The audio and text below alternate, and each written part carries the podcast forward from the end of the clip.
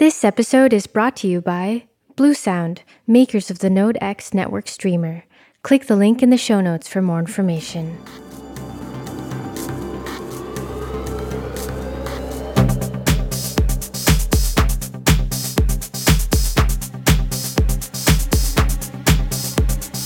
Welcome back, everybody, to another episode of the Darko Audio Podcast. Joining me this time out is a chap called Patrick. Welcome, Patrick. Thank you for having me. Sorry, my my, my, my cat just woke up, but yes, she's here too. That's okay. I thought I heard her as well. Now, Patrick, people generally better know you as PB Thal on the internet, right? That is correct. That's because you are somebody who has, for many years, created digital rips of vinyl, correct? Yes. So, could you tell us basically what you need, hardware wise and software wise, to take a record, you know, from your turntable and create a digital file?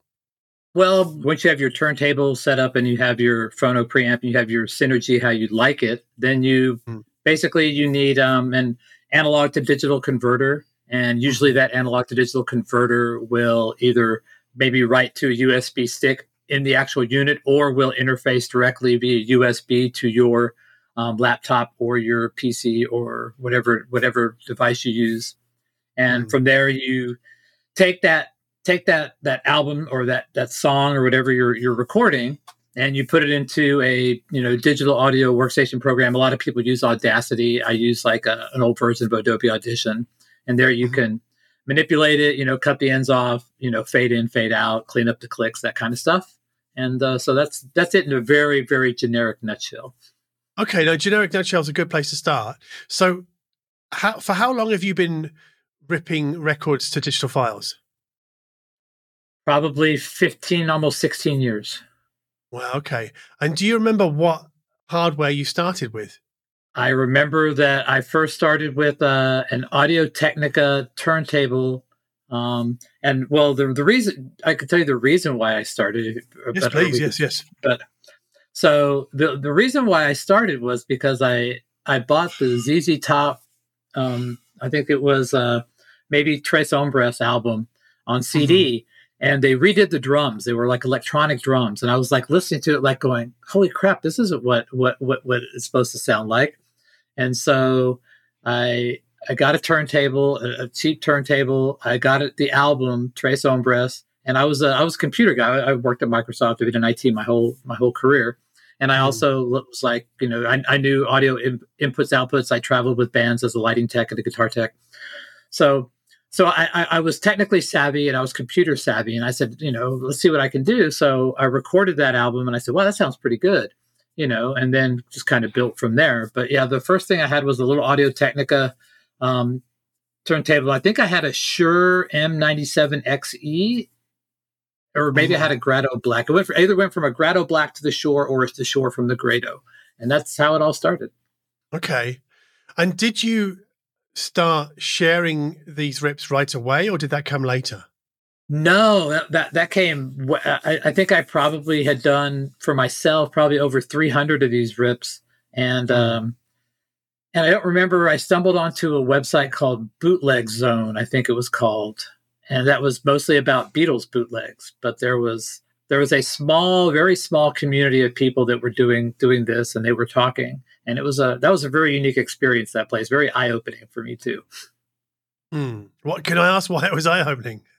Well, I mean, I wasn't I wasn't prepared for how how could I put this delicately? How passionate some of these people were. I mean, um, I had people were telling me that I was like ripping CDs, that I wasn't, you know, that, that I was, they were accusing me of all this stuff, you know, that I was, you know, not doing actual vinyl. And, and if I did, why don't I do high resolution? It, it got really, it actually got really, really ugly for a while. And I really didn't understand why. But, mm. But yeah, it got, it, it's, it was pretty insane, you know, it, that how, how passionate some of these people were about it and how serious they were about it. So did you start ripping just to 16? I say just, I mean, it's, it's, it's enough for me, but to uh, 1644 1? Yes, I mean, well, I, I my end result was 1644 1. I would usually rip to 2496 and then when I had a analog digital converter that was capable of 24 192. I start with that then, but then I use a very nice resampler um, to to get down to 16 to get down to Redbook, and it was good enough for me for a while. I mean, it was good enough to where the I, I would set a password on on on the vinyl rips, and the password was Redbook rules. And, and, that was a bone of contention. that was a bone of contention for people too that I would not I release imagine. this stuff in high res. Mm. And I go, well, you're recording in high res. Why don't you release it? Because I don't want to. I mean, it's like I, I mean, it's the files are too big, upload speed, all that kind of. But Back then, upload speed was a thing. You know, in 2009, 2010, not everyone had mm. like you know, massive eh, massive upload speeds. So, so yeah, I mean, I I I, I originally did Redbook, yes. Okay. So were you contributing to basically like vinyl rips of Beatles bootlegs? Is that what you were doing? Not just Beatles stuff, but I mean, I, I, I, I actually became more into the Beatles because of it. But I mean, I started um, probably it goes hand in hand with hanging out at the Hoffman forums, you know, becoming becoming hmm. educated about you know different pressings and then all that kind of stuff. So I really got it gravitated into that, and then as as things moved on, then I became more aware of like you know country of origin and that kind of stuff, and and so and then people started sending me stuff to do and then it grew mm. from there. Because I think I first encountered the the name PB Thal in about 2014. People people were, were talking on the internet somewhere. I can't remember where. Maybe on a forum somewhere about you know this guy's amazing vinyl rips. Now, at, you'll forgive me for saying this, but at the time I had no interest in vinyl really and I was just like, oh, oh, maybe I'll give one a listen if I can find one. And I did. I did find a few torrents here and there because obviously other people had re-uploaded them to different torrent torrent websites. Um, so obviously you went from, you know, just creating rips for yourself to sharing them on sort of a bootleg zone website to I guess a broader audience. Is it did you facilitate that yourself or did that just become about organically because of other people? You know, I would say it wasn't it wasn't facilitated by me because I had no clue. I mean, I I was just I, I, literally had no idea about torrent sites or any of that stuff, and I'm pretty technical. But I mean, I just wasn't into that. I didn't know anything about it, and that was another thing mm. that people said. I can't believe you know that you you know don't know about this stuff, you know, mm. and I really didn't. But I did have a catalog of like 300 you know rips that you know, which was pretty prolific back then. You know, people would do most people do like a rip a week and stuff. I was like doing like 10 a week, 20 a week. You know, I mean, I wow. was very prolific and I was very proficient. And so I had no clue, you know, I, and, and people started sharing the stuff out and they started going, it started going to torrent sites and it just blew up, not, not of my own accord at all, you know? Mm. And so it, it, probably 20, from 2010 to 2012, man, it was really probably the, the most out of control. The, the, the website I did end up setting up called Vinyl Done Right. If you search for vinyl back then, it was like the number five you know listed site for for the term vinyl on a Google search. It was mm. so so yeah, it, it was not of my own doing. Okay, so but when you created your website, Vinyl Done Right, were you how were you sharing your rips through that, or were you? I don't know. I think at that I think at that point I had I had come up with a system to where I would post an album and do a description, and then you would send an email and you would get an autoresponder. The email would send you a link to to either the torrent file or however I was sharing at the time. Um, I think I used I used news groups for a while too. Um, mm-hmm. Okay. So that was how that worked. Okay, so if you started with 300 rips, what happened when you suddenly decided to either upgrade your turntable, your cartridge, or your ADC? Did you try and go back and redo that first 300? because that's what vinyl people are like, isn't I, it? I, I, I, I'm laughing because because you have no idea. I mean, I have I have probably 17 different versions of uh, like Metallica Master of Puppets because I'm people make fun of me because every time I change something in my hardware chain, I go back and I, I would go back and redo everything. So are you that's, serious? That, that, that's why I was wow. laughing because because I that, that but that's what but but going but now it's kind of cool because I can sit there and go okay this is what this cartridge sounds like. Here is what this this uh whatever sounds like. This ADC sounds mm. like. This phono preamp sounds like. Everything. I have versions dating back to 2008 because uh, I saved them all, at least most of them. Um, I have like over 12,000, I think. So I can compare them. So that that's become very inter- in, integral now. Is that the ability to compare with all you know now that people are all into you know vinyl and like stuff like that, I can say, well, you know, here's what this sounds like, here's what that sounds like. Not just the hardware, but also the different pressings that I've recorded over the years. So yes, I do redo them. Okay, I'll, I'll come to the pressings thing in a, in a minute because that's also kind of interesting. But ripping 300 records to files, I mean, that must take a significant amount of time. I'm very good at multitasking. Okay. And I have a, and, and I have a, and I have a system. I said, I've been doing this for so long that I, I have a system in place and the way my, I mean, I don't, I don't rip like really trashed records, but I have a very good mm-hmm. cleaning mm-hmm. process.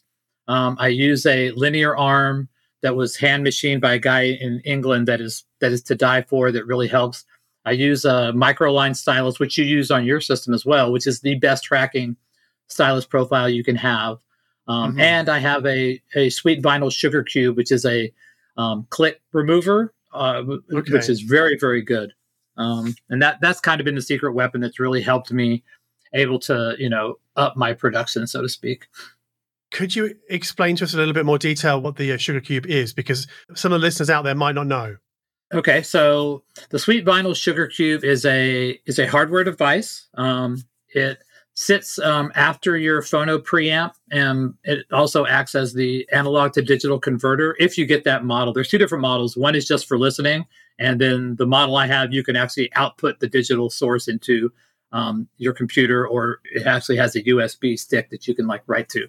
Mm-hmm. So, and that will, and you have click settings. It will actually has an algorithm that will go in and and you can set a level. I never go higher than three, mm. and it will remove clicks. You know, as you go, and will act as the audio digital converter. It has very nice converters and converts at twenty four one ninety two. Okay, but um, it's made in Northern California. Okay, how long have you had that for? I think I've had that uh, for probably four years, maybe five years since it came out. I was one of the early people that that bought it. Um, I think Michael Fremer did a review, and then I called them and I purchased it. Um, I was using a software program called Click Repair and iZotope for a while, and this is just so much better. You know, you don't lose any of the transients, and it's pretty. It's very transparent, probably ninety six percent transparent.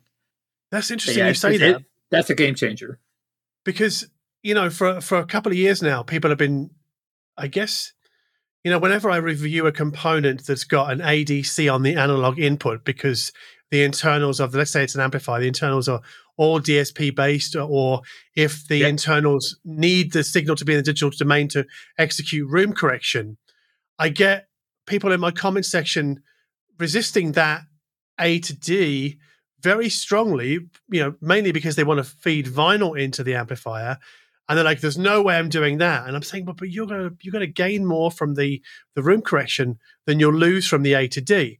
And people say, "Well, how much do you lose, John? Like how what's if you could give us a percentage?" And I've always said about five percent.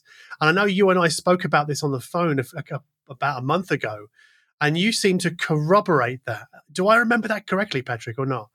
You do remember correctly, so I mean that's uh that, that's pretty much. Uh, I, I, think I think my number. I think I said ninety five percent the time when we actually spoke, and then you said, "Oh, because I I didn't I had no idea that you had said the same thing." So I've talked to other people. I've talked to other people, you know, a handful of people that you know do this, and we kind of you know come to the same conclusion. You know, almost everyone has said you know ninety to ninety five percent of the way there. Okay, so basically, an A to D will shave between five and ten percent off the top uh, in terms of what, what. What do you think is the quality that's most affected by an A to D? I think the difference is it's almost the almost like the spatial feeling to it. Mm. But I I kind of get around that by using the tubes that I use. Um, the tubes that I use are very very 3D and holographic to my ears. So I think that kind of kind of mitigates. I think you just kind of lose some of that 3D effect when you go to analog digital as opposed to just the actual record. There's something something I can't really put my finger on. It's just kind of organic almost. I, I can't really okay put it into words. But it's not enough to make me make me not want to do it. But yeah. Okay. Okay. so when you say tubes, does that mean you've got tubes in, in your Phono Pre? I have tubes in my Phono Pre. Yes. Okay. What model are you currently using? For the last uh, almost three years, this is like been the, this has been the most steady hardware chain I've ever had. I actually just made a change the other day out of necessity. I had to change the turntable mat, but but other than that, I haven't changed anything um, in years. Mm. This is the longest I've ever gone. And my current Phono Pre is a Black Ice F159. Um, it has mm. a built-in um, crosstalk component to it, almost like a Fozgometer, but basically built into the Phono Pre, and it uses um, uh, what is it, seventy three oh eight? Is that the that's the sixty nine two two high end? And I get uh, I use a uh, new old stock um, Amperex tubes from like the mm-hmm. early '60s that are absolutely phenomenal. Love them because, like I said, they have that very 3D effect to them that that really kind of like I said mitigates anything I might lose in an analog to digital conversion into my ears.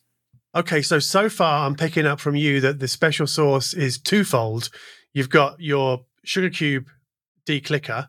Um, you've also got a tube phono pre with nos tubes in there as well. So that's that's another part of the chain. Yes.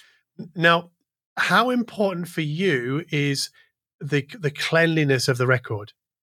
Very important to me. That's actually that's actually as important as anything. Mm-hmm. And and I have I have an incredibly anal and and detailed cleaning process. I mean, I have three different ultrasonic cleaners in my house. So holy smokes, three! Yeah, that's amazing.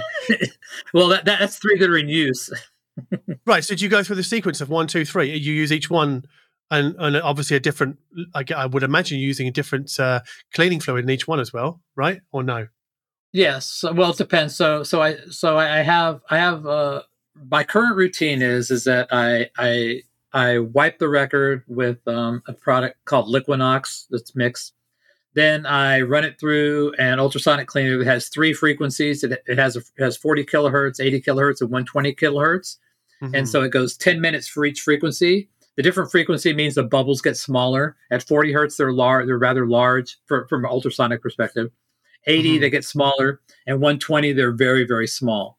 So it, just kind of you're basically sandblasting the outside of the record at 40. You're getting a little bit in the grooves at 80, and at 120, you're getting a little bit deeper into the grooves. Allegedly, I mean, not that I actually witnessed it. That this is what scientists, you know, basically say.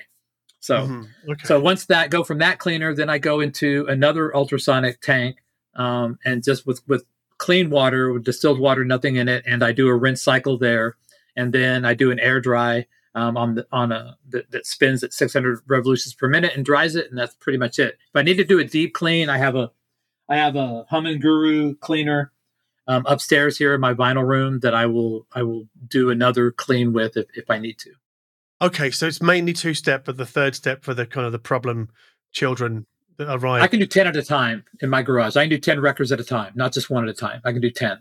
Forgive me for not understanding how you can do 10 at a time. Do you have 10 rows of. It has a long skewer with label protectors oh, in, in, between it. Okay, right. Yeah. Mm-hmm. So I can do 10 at a time. And and so that that's how I start. That, that's how I can clean a lot of records. If I had to do that one at a time like that, that would be a, a non starter for me. Right. Okay. So is that a custom made machine? No, you can actually buy it on Amazon. It's probably about a thousand dollars for the whole setup. Right. So the, the, the, with the rod and you can put 10 records yeah. on. And, and, the ultrasonic cleaner and everything. It's like probably about 800 bucks. Okay. Do, do, you happen to know the names of these things off the top of your head? Uh, yeah. iSonic, I think, is the name of the company that makes the whole package. It's uh, uh-huh. if you go to Amazon and go iSonic, I mean, I'm not shilling for them, but uh, but no, actually, no, no. you know, the but the iSonic is actually the same machine that uh that a guy named Kirmuss. I don't know if you've heard of Kirmuss, but um, but Kirmuss is a guy who's like made some waves with how he talks about his cleaning and and kind of went against some of the conventions, conventional mm. thinking. Um, but yeah, the he the same the same basic model that Kirmuss uses is the iSonic, and so I have the Kirmuss version that I bought years ago, and it is an iSonic because I use the little attachment. I bought the attachment separately, and it works perfectly. So okay, so we've done cleaning, phono pre, we've done A to D. So I guess the million dollar question for you right now, Patrick, is what turntable and cartridge are you using? Um, I've used a VPI Scoutmaster probably since 2009. Um, oh, wow, I've, that long? It's just been a. But I, I mean, there there was a brief time where I had a Transfi um, Salvation. Transfi was the company that makes my tone arm, which is definitely part of the secret sauce. By the way, I would put that tone arm as either one or one A in the secret sauce, in my view. Okay. That's what kind of gives my rips their signature sound, and that's why they usually they don't sound like most uh, anybody else's is because of that arm. And um, okay, so it's a Transfi arm on a on a Scoutmaster turntable. Yeah, so the Transfi Terminator, um, it's a Generation One Terminator. The guy has since retired. His name was Victor. He was a, a retired dentist in England, and Hmm. he has sold the intellectual property to a guy in Russia who is continuing on with the work. But my my arm is is from Vic and is a Generation One, and it is a it's it's it's something that that I I will never get rid of. I love it. it it's just an, Okay. an amazing sounding piece of my equipment. So there you go. Okay, so you've how long have you had the Transfi arm on the Scoutmaster? Probably late 2009, early 2010. Okay, so so for most of your ripping career, let's call it a career, Yes. you've had that sort of same turntable setup, like basically ta table and arm, and then you've obviously, I would guess, you've gone through.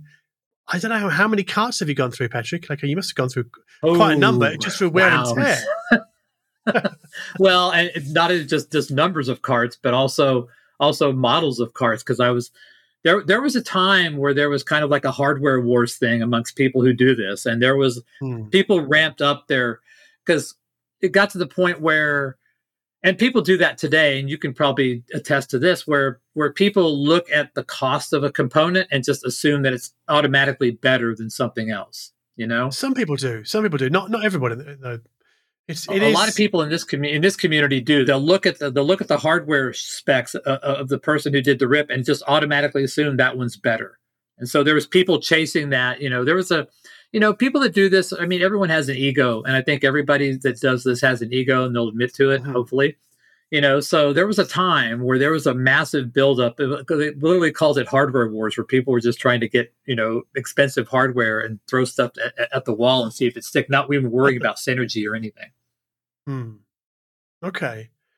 So could you talk us through some of the cartridge highlights that you, you've experienced in the last like okay 10 or so years? Yeah, I mean, I my venture into that. I think the Shure. Then I got the Shure V15 Type Three, which was very nice but very neutral. And I think Hmm. people, the people like Kevin Gray, still use that, you know, to test their their test pressings because it is such a neutral cartridge. Mhm. And then I went to the Audio Technica um, AT33 PTG, probably probably one of the more famous setups in my in my career. Um, I paired that with a musical surroundings phenomena phono preamp, and that was I think that was called the. Uh, whenever I change a hardware, I change the name of of the series. I think that was called Answer to the Master. Um, Mhm. that was probably one of the most famous iterations of, of my system. It was a great sounding system, and it still still to this day holds up. From there, I went to the AT33 PTG2. That was that was the second model. It had, they had some issues in the first tooling for that.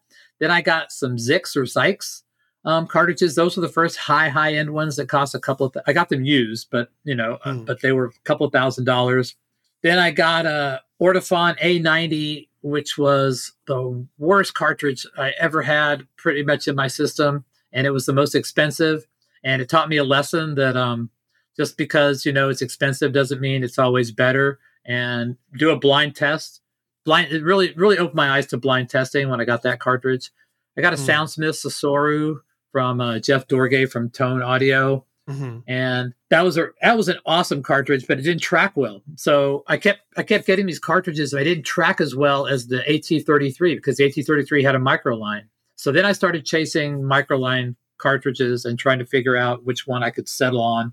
Um, until I found the AT150 Anniversary Edition, which I've had for probably three to four years now. It's it's it's kind of been my my baby. The AT150 anniversary is what you have now. Okay. I mean, Yes. Patrick, I, I've got to tell you, this this kind of intel for my audience, well, the, the, the vinyl people in my audience is, is really invaluable because there aren't many people who have gone through as many carts as you have and who has used them so extensively in the day to day. You know, not just playing a record a week, but you know, ripping stuff and then getting feedback from people who hear your rips. Yes, I have an audience that will tell me whether they like this better or that better. When I was when I was trying to change when I was looking to replace my Budgie Phono Pre, I would get I would get Phono Pre's in here and I would make a recording and I would release it blindly and say which one do you prefer. And I had some high end stuff like Manley Chinook, um, Mhm. Rogue Audio. I had some very very high end Phono Pre's in here, and none of them in a blind test people preferred to the little budgie that I had until I got the F one fifty nine. So that's one of the Okay. advantages of recording this stuff and having people that will give you an honest answer and say, okay, you know, it, it's always about your ears, not about your eyes or what you've read. So Oh, absolutely. Yes, it's about direct experience um, for sure. At least Yep. that's that's a major component um, in this whole, I guess, purchase decision game. Now, I guess I want to ask you about the sort of the nature of vinyl itself. You mentioned before a ZZ Top album where the band redid the drums for the CD, which would bug the shit out of me for sure. So yeah, I guess there are recording differences. I guess on, on some vinyl releases, when they make the jump to CD, sometimes the tracks get moved around, sometimes they get remixed. Very often they're remastered. And so chasing the original master is possibly a strong reason to go after, let, us say, an, let's call it an original pressing or you know the first pressing or previous pressing or pressing from a different country. I guess what I'm trying to get to here, Patrick, is what's your sort of general feeling for differences between, I guess it's a two prong question, differences between vinyl and CD, but not, I don't want to retread that argument too much because it's been done to death, but also the differences between pressings from around the world and also down the years. yeah. So obviously, I'm not anti-digital because everything that I do ends up in a digital Right. format. Yes. So, so I am. I, I mean, I would be very hypocritical if I sat here and said digital sucks. I mean, I would. I would be Hmm. an incredible hypocrite. For me, it's all about what the source material used is. That's the important Hmm. thing. So, so when people, when I say a CD that I don't like a certain sound of a CD, a lot of times it's because, especially in the early days when they were putting out CDs, they just grabbed any tape they could and just made the CD from it. They didn't care if it was the the LP cutting master or the you know it was just whatever tape they could find. Let's put it out there, and they still do it today. They do it with records too.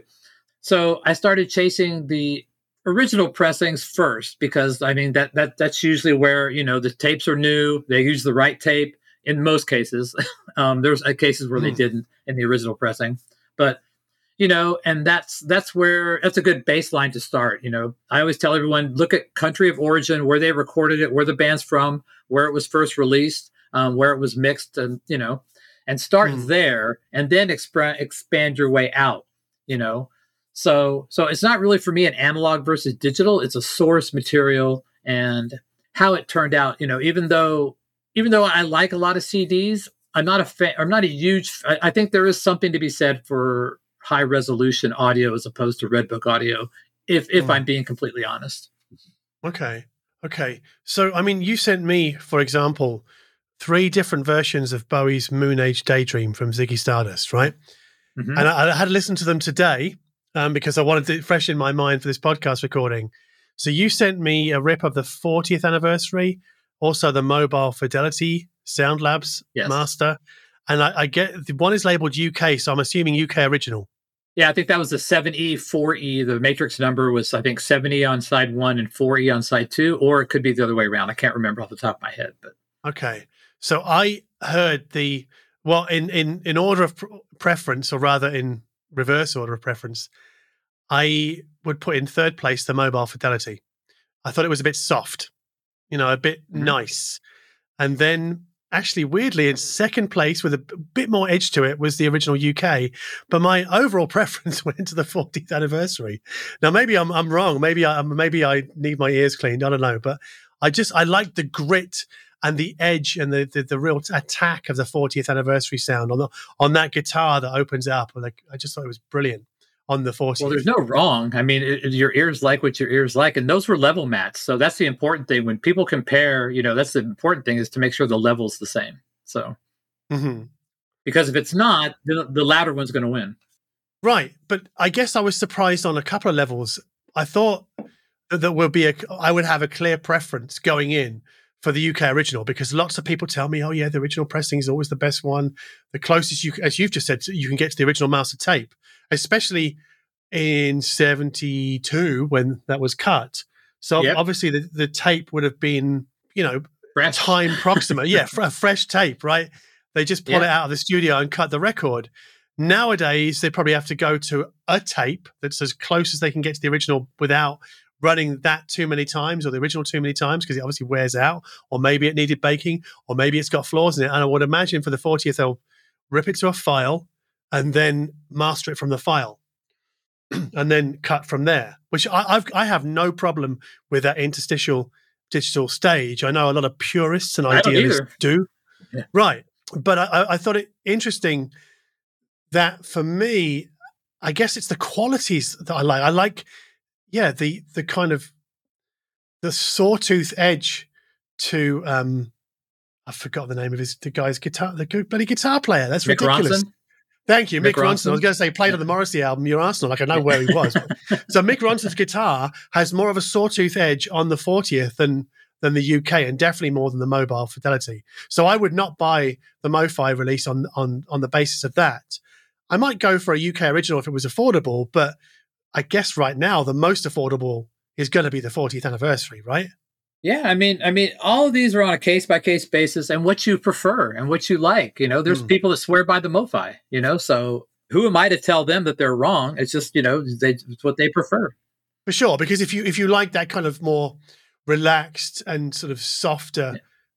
approach to that record, then yes, obviously that's going to be your kind of take. If you like the Steely people Dan are very passionate about that stuff. People are very, oh. very passionate about that stuff.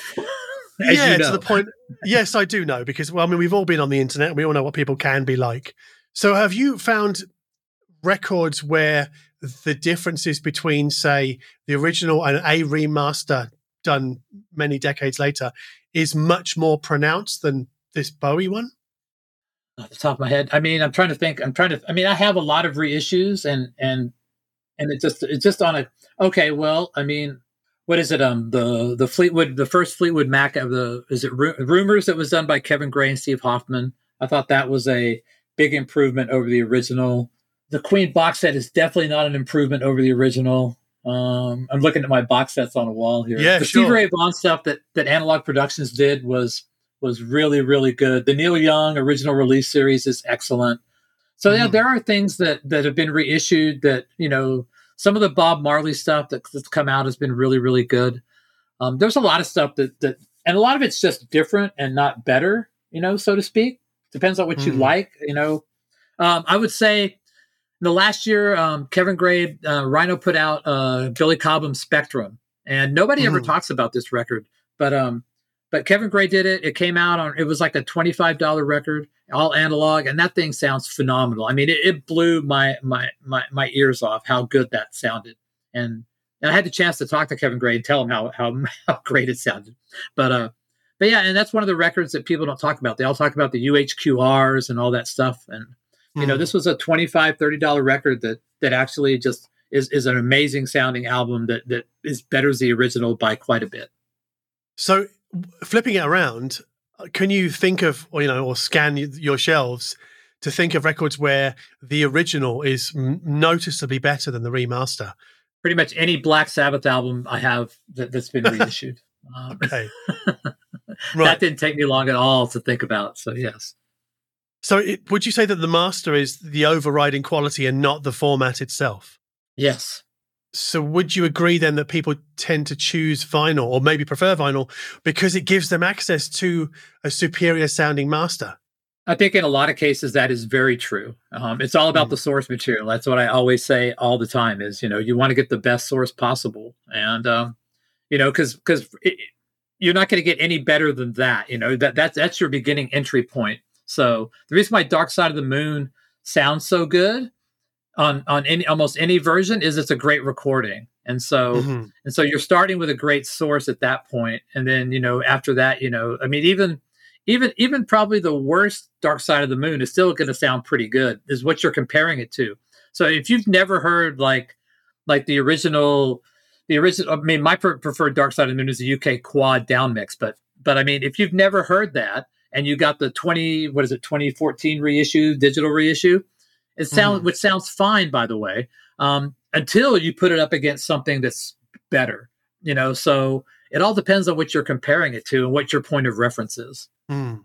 and, and does does better mean a, a, sort of a fairly prolonged search on the internet and or big uh, you know uh, deep pockets depending on the record, deep pockets is. But there are there are also things that are super inexpensive, like um, Alan Parsons albums. The original pressings of Alan Parsons albums you can get for a couple of dollars, and those sound as good or better than any reissue ever done. So, I mean, those there, there are lots of examples of, of, of audiophile records that aren't that aren't like hundred dollars. They were always audiophile records. Dark Side of the Moon is an audiophile record. It's an audiophile recording from the get go. You know. Mm. But I wouldn't necessarily say that about the Bowie stuff because I no. he's one artist I, I tracked the reissues down the years, and the Ryko stuff from the early nineties. I gotta say, it sounds a little bit bright. Even I had the vinyl back back in the day. It was just as I cut over to CDs, and I got the, the vinyl. I thought, nah, I just don't see the advantage of having this format because this this remaster isn't really to my my liking.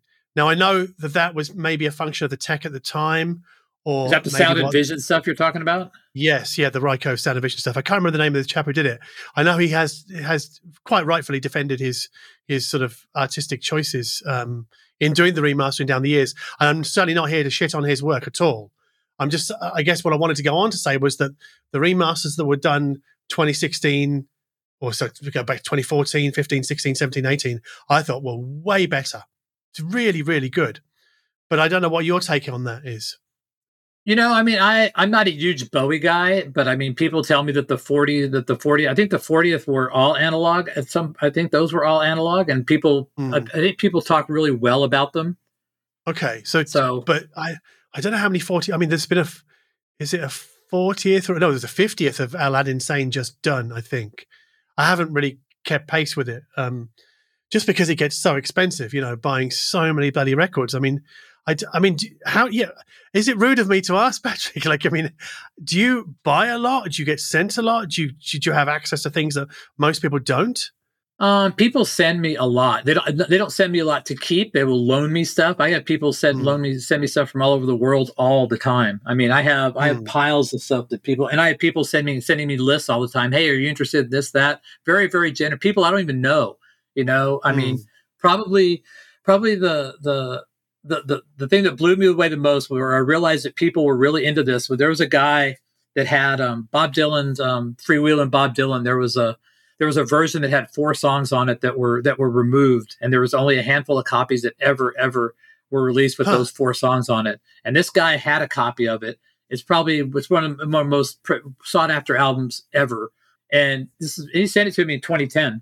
Um, he sent it to me. It's probably a ten thousand dollar record and wow. I'd never met the guy. He didn't know me, and he sent it to me. I mean, and and you know, he didn't know me from Adam. I could have like sold that record, you know, and mm. and and, I, and that's when I knew that people were people really really wanted this stuff in a bad bad way. They were they were tired of being told, you know, here listen to this, and it didn't sound good, and they wanted to hear their records. And so that that's really when things took off for me is, is, is in that 2010 when people started sending me stuff and I'd start putting it out for them.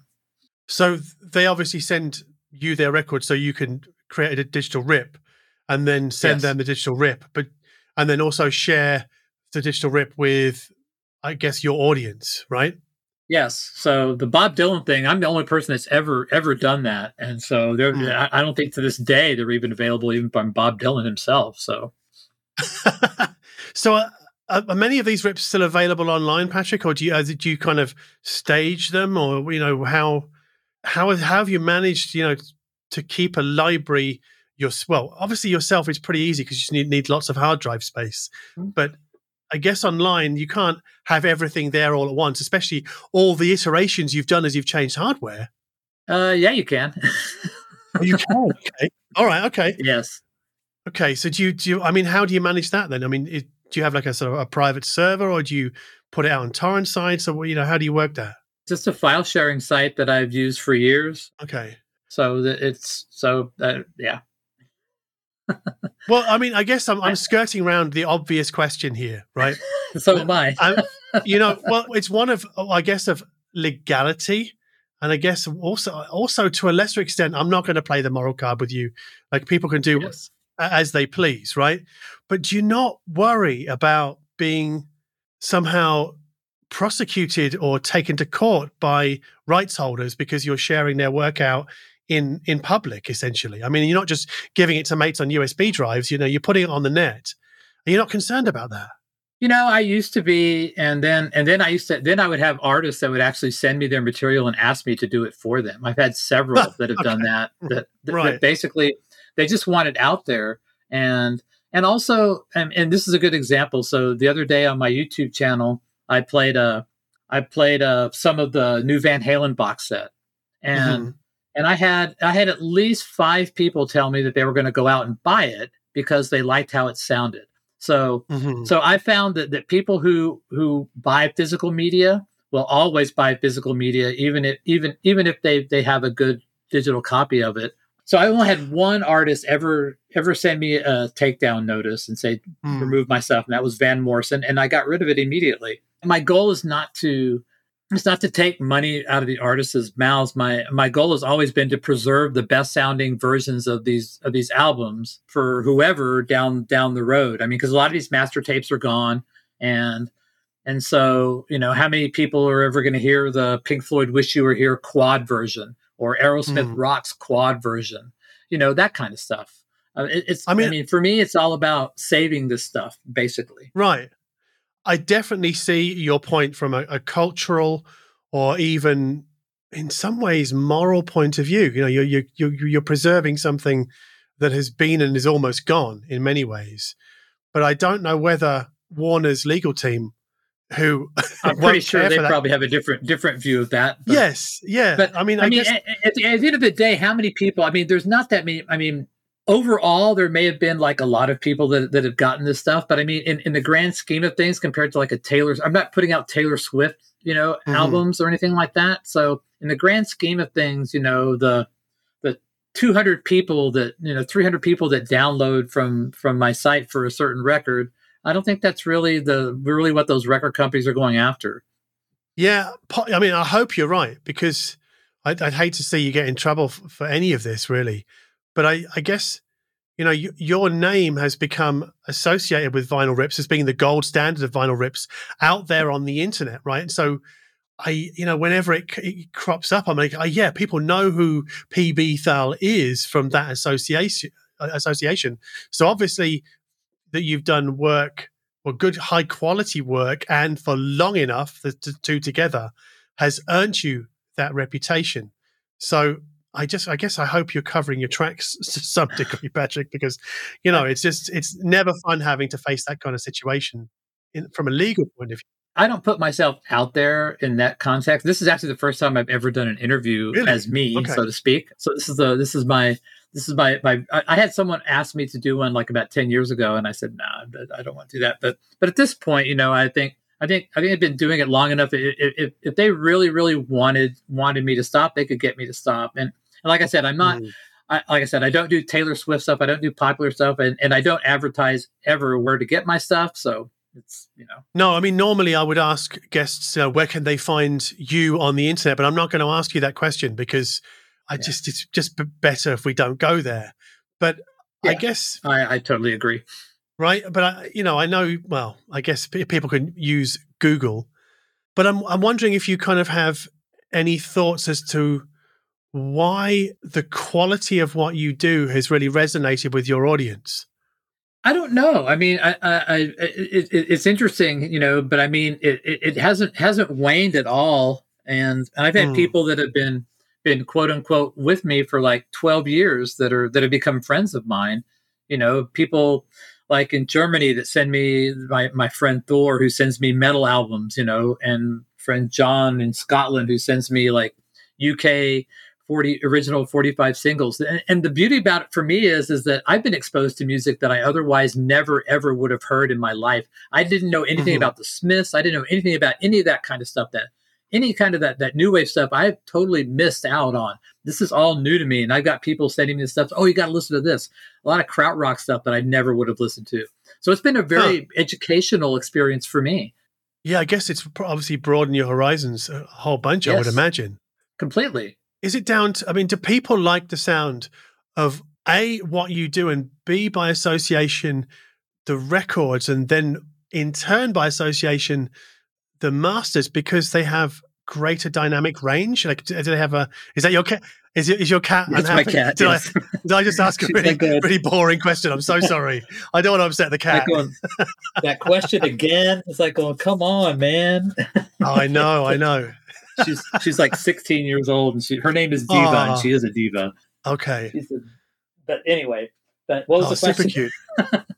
yeah, I mean, I guess I was, I was. Oh God, it just killed me. I mean, I just, I could hear myself asking a really boring question, but I, I guess it, it's, it's, it was, re- it's kind of related to something I discovered recently. Was that I think maybe one reason why people like the sound of records is because they have possibly, and maybe you can speak to this, just a greater dynamic range because they're mastered differently than the masters that are used for CD and for streaming. Do I have that right? Oh yeah, I agree with you 100. percent I mean, I, I, I mean the the whole the whole loudness wars and compression and and mastering for iPod headphones and all that stuff is has also been a big big big boon to someone like me and what I do for sure. Hmm. Okay. And I I I would agree wholeheartedly with that stuff. In what way? Like in terms of dynamic range? Oh yeah, I mean you can I, you can look at a waveform as you know, you know, and you can see, you know, where you know things have been, and, and that's not always that's not always the case, and that's not always a, a bad thing because there's I mean Beatles albums they had compression and stuff, but it's a whole different thing, you know, when when you're Mm. just trying to make something louder by by shaving off the peaks, you know, you you lose some of that, I don't know, uh, it's it's, it's loses some of that that 3D spatial organic thing that I was talking about that I can't really get a put put a put my finger on, you know. Hmm. And you know, when you first listen to it, it may sound exciting and punchy, but as after you listen, you know, 20, 30 minutes in, you're like going, eh, you know, this really isn't doing it for me. Where I like the I like the openness and the space, you know, that something, you know, like like the original record had. Um, if that makes Mm. sense. No, it does make sense, but I, I guess I've been slightly encouraged in the last couple of months because I've encountered a couple of remasters on vinyl and CD where the remaster wasn't complete trash.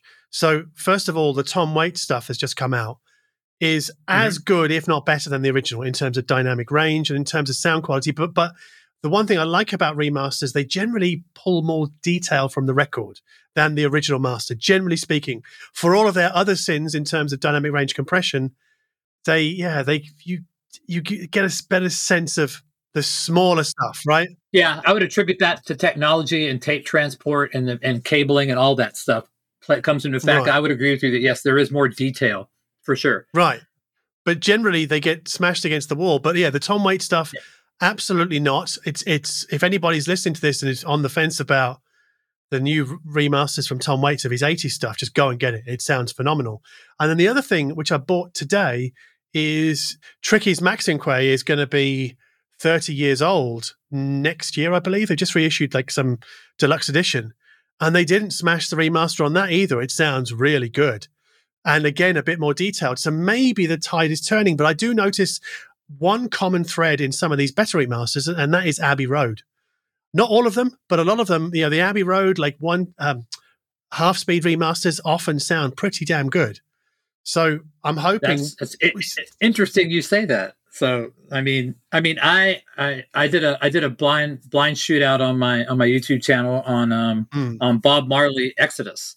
Um, Okay. and and I put together uh, a German 1982 box set, the UHQR that come out that everybody raved about, um, Mm. the the Abbey Road, and I think an original US.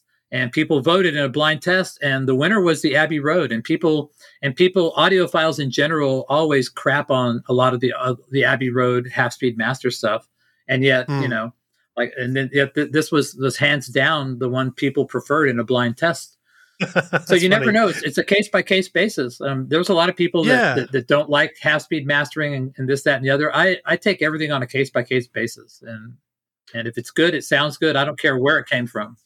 I think that's the only way you can mm. be with it because I mean, I think Abbey Road did half speed masters or remasters of the Brian Eno vocal albums from the 70s. And I think they sounded pretty good to me anyway. I mean, but then again, I don't go chasing that last Yeah. little bit, you know, from from my vinyl records because I play CDs and I stream, I do all of it. So I don't really have time to kind of be idealistic about one format. I don't have the emotional energy for it either because it's exhausting to be to be that guy who's just into vinyl and nothing else, right? And won't hear a bad word said about it because, as you say, case by case basis, some of it's great, Yes. some of the new stuff is great, some of it's not. So I'm, I'm glad to hear you say that because you know I, I meet a lot of vinyl diehards. I agree with you that, that, that I think the loudness wars, the table has finally turned to where I, I- think that they are are starting to reintroduce dynamic range back into the remastering process and not not just squashing everything and making it as loud as possible. I, I- think that things have improved immensely over the years. That's good I, to thi- hear. I think we're getting there. I think I think that we're getting there. I, I totally agree with you.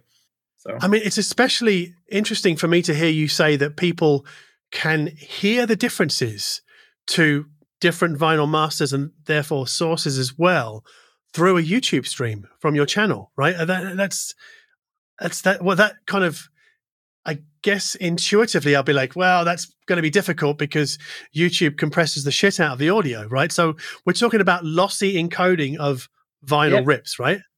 you can get the general tonality uh, of things. I would not say that you know it's definitely not something that that, that is audiophile. But on my on, when I do those comparisons, I also give you a link to where you can download the the original FLAC file, so you can listen to them at your home on your home system as well.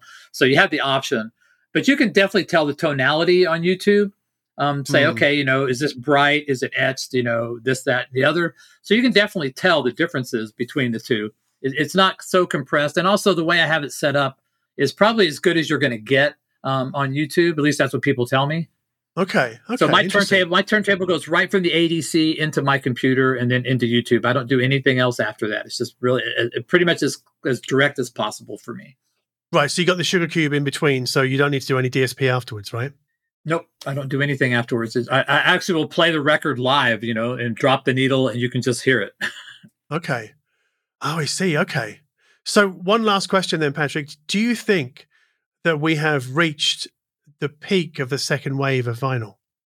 I think so. But also, I see a lot more younger people and a lot more women when I go to record shows. I'll go to a record. I'll go to a record show on Saturday, and there will be a lot of younger, like like eighteen to twenty five, and hmm. women at this thing that that I never used to see. So I could be wrong, but but I I, I think we're at the oversaturation point now. Um, Hmm. and uh, and I think it's probably going to maybe plateau. But I mean, I'm not. I, I don't buy. I, I don't. I'm not in the industry, so I don't know for sure. Sure. I mean, I, I hope it does plateau, if only just to keep or take the heat out of vinyl pricing. Because not only Yeah. new stuff, but used stuff as well, because the market is insane right now. And I look at Oh, the yeah. pricing of, of like original pressings of various records. And I go, what? Like a hundred euros for that thing that was made in the eighties? Come on. Like it just, it just seems to be out of control for certain items. I'm not talking about everything. And then if I go to my local record store, which I went to today, like new vinyl at 35 euros, 40 euros, like that tricky on vinyl is a 3LP set at 50 euros, which I guess 3LPs isn't too bad, but you know, it's it seems to be creeping ever upwards. I know that's a very old man of thing for me to say, but you know, I just went to the Austin Record Show, which is the biggest record show in the United States, and I Hmm. I was shocked at at, at, at the prices, and you know, because I I know what I feel what I feel something's worth, and I'm like going, wow, I would never pay that for that, but people were paying it. People were paying it, and if they right. want it, and they have the money, they'll buy it. You know, the the market will will you know will dictate. You know, and people right now will buy that stuff. So. so do you when you want to hear um, an album at home, do you play the rip or do you play the record? I play the rip because on because well, I mean, uh, upstairs I have like a vintage system here in my vinyl room. I have like a like an old Technics and a and a little preamp that I, I call it my, my my vintage vinyl system. But my main Mhm. system isn't even hooked up to speakers. It's it's literally just made for for ripping. So I have a nice little setup in my living room where we we both have um, some Kef R3 metas. We're Mhm. R3 meta brothers. So Oh yes, yes, you I have, have the that. Alfie Mets as well. Yeah, yeah. yes, No, it's, I think they're great speakers. Yeah.